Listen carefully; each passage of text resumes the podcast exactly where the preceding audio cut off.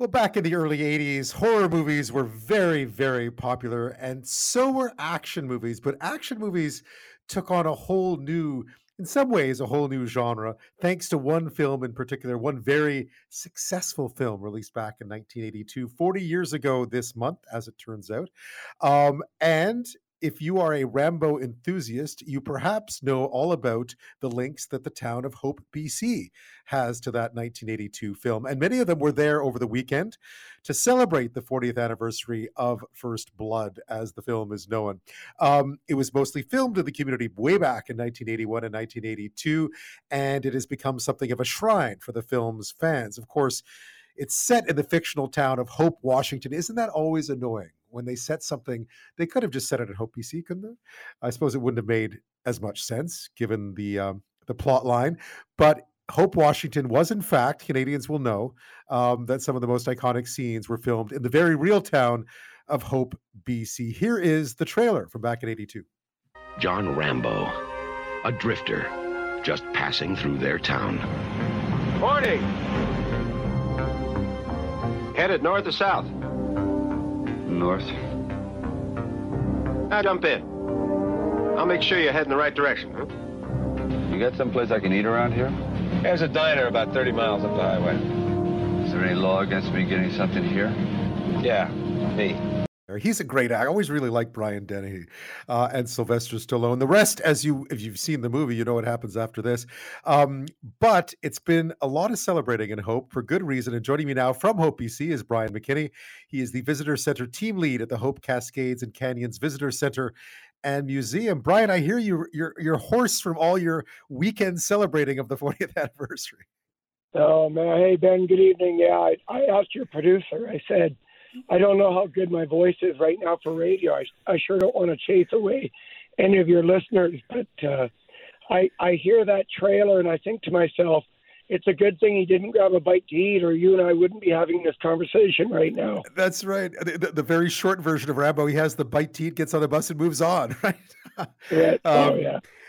So, so uh, how did uh, I, just to go back to the history a bit? How did uh, Rambo? Because I know some of the history of how long it took them to make that film. How did the whole crew wind up in Hope, BC?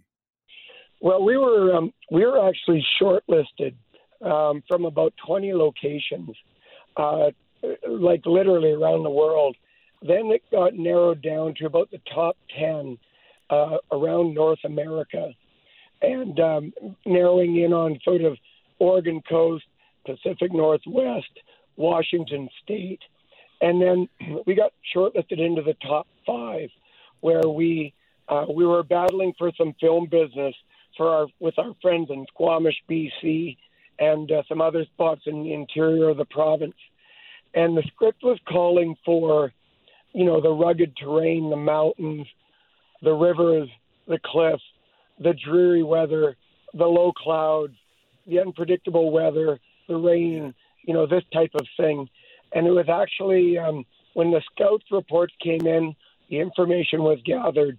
It was actually Sylvester Stallone that made the final decision, and he said, "It looks like we shoot in Hope, Canada," and the rest is history.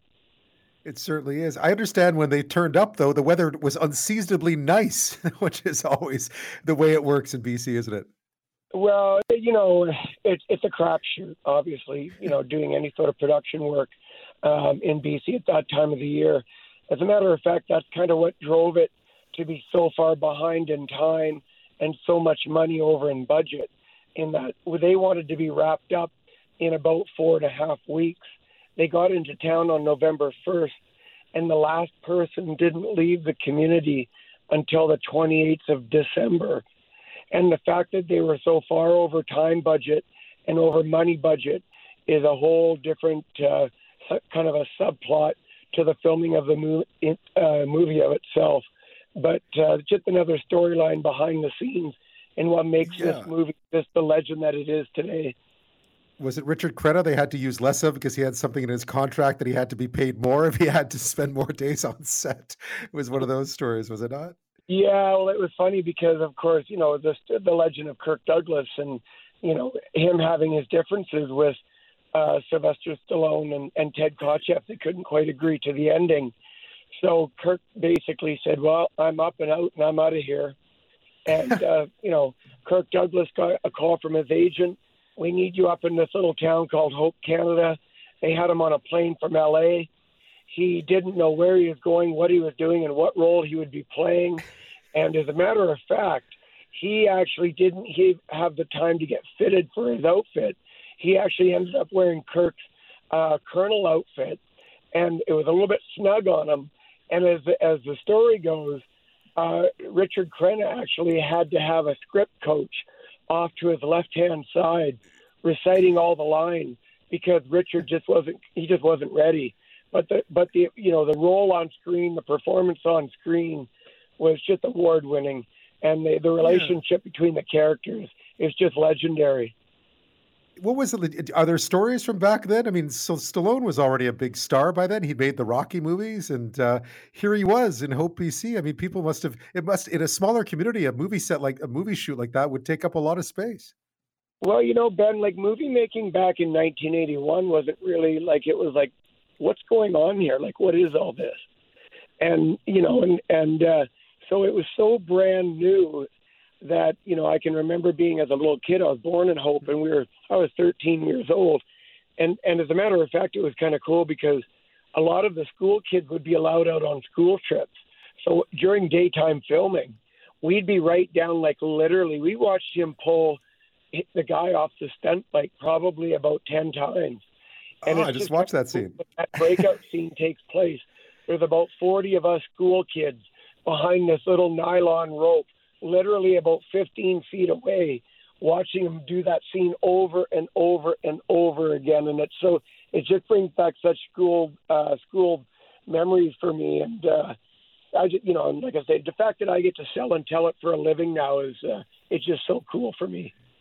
Yeah. Oh, the 80s bride. Eh? Can you imagine just a little nylon rope and a bunch of kids watching that go on right in front of them, a movie shoot with one of the more famous actors in Hollywood at that point? Uh, it was a different era for sure.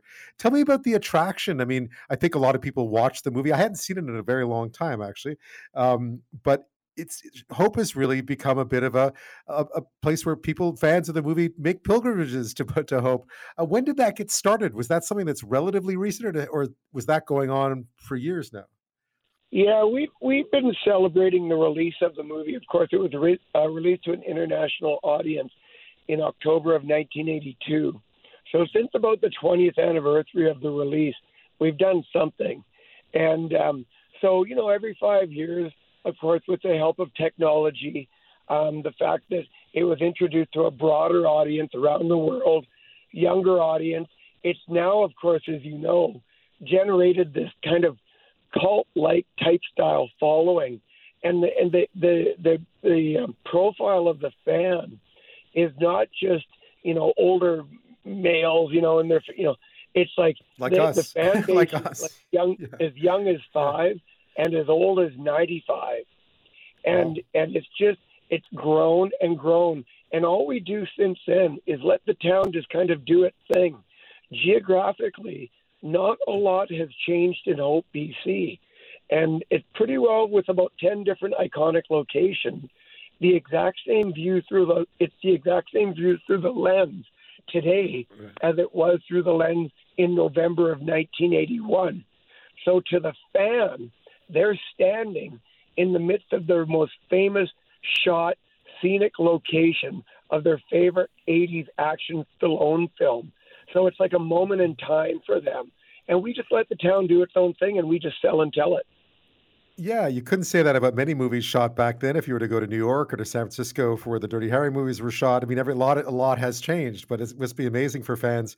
Uh, and you get fans from right around the world too who come to to to see it.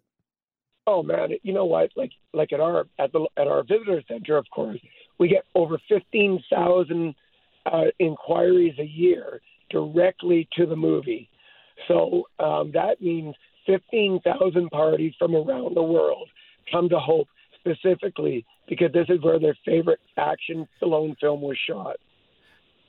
So I understand in the town now you did it, but the reason you're hoarse, I should mention this again, is because you spent the whole weekend telling these stories to people. You know, a lot of events happened over the weekend. Uh, but what are some of the things in the town that you did over the weekend, as well that are as, are, are there permanently to to mark uh, that famous uh, eight weeks back, or nine or nine weeks, I guess it was back in uh, in 1981. Well, you know, this year we just had, oh man, like we, we just brought we we stepped it up and our community stepped up big time. Our sponsors, um, you know, there's this funny little thing that goes on, Ben, in our community about some of the longtime Hope folks that, you know, it's like, you know, there's that little bit of that eyeball rolling effect. It's like, okay, you know, like let's move on. This is an yes. old move. But, you know, they stepped up. We, we, we, you know, we, we, we tucked our eyeballs in and we stopped the eyeball rolling for a few days. We welcomed the, the fans we had Rambo karaoke, we had Rambo paintball, we had Rambo skateboarding, we had uh, Rambo lookalike contest, we had, um, of course, we had the, the celebrity component. We had Patrick Stack, who of course played the the um, the comedian uh, Lieutenant Clinton Morgan. We were right. honored to have members of Brian Dennehy's family in town Saturday afternoon for an unveiling, a wood carving unveiling of Sheriff Teasle. We had wow. the bad guy, Stephen Chang, who, of course, plays the Vietnamese commander in the movie. We mm-hmm. had Dietmar Pohl, one of the most legendary movie knife creators in Hollywood and in the world. He actually was responsible for making the iconic knife called the Heartstopper. And Rambo fans will know that that was in the fifth installment, and that's the famous knife that John Rambo, of course, uses to kill the bad guy of the drug cartel in the 5th mm-hmm. installment. The weather was unbelievable, and of course, no Rambo event could be topped. We had to bring a 52 ton uh, tank into town in the middle of Wallace Street on Sunday at noon and drive over a whole bunch of parked cars the fans brought it. The the celebrities brought it. Hope BC was the place to be. I understand we trended for about two, almost two days straight. Um, we just had coverage from anywhere, everywhere from Entertainment Tonight, the Daily News, the LA Times, the New York Post. So why I'm hoarse is just my. I just really didn't know who I was talking to next. yeah. But it was, well, a, you know, it was a blast. We saved the best for last, uh, Brian. We saved the best for, for last. Well, I'll let you rest up that voice. Congratulations. Thank you so much for shedding some light on the connections between Beautiful Hope BC and uh, and the first Rambo film, which many people will have seen. It was a huge hit, and uh, it's had a real uh, reconsideration by even the critics these days too, who've come to appreciate what the film set off a whole new sort of form of action film back in the day. Brian McKinney, thank you. Thanks for your time, and it's been my pleasure.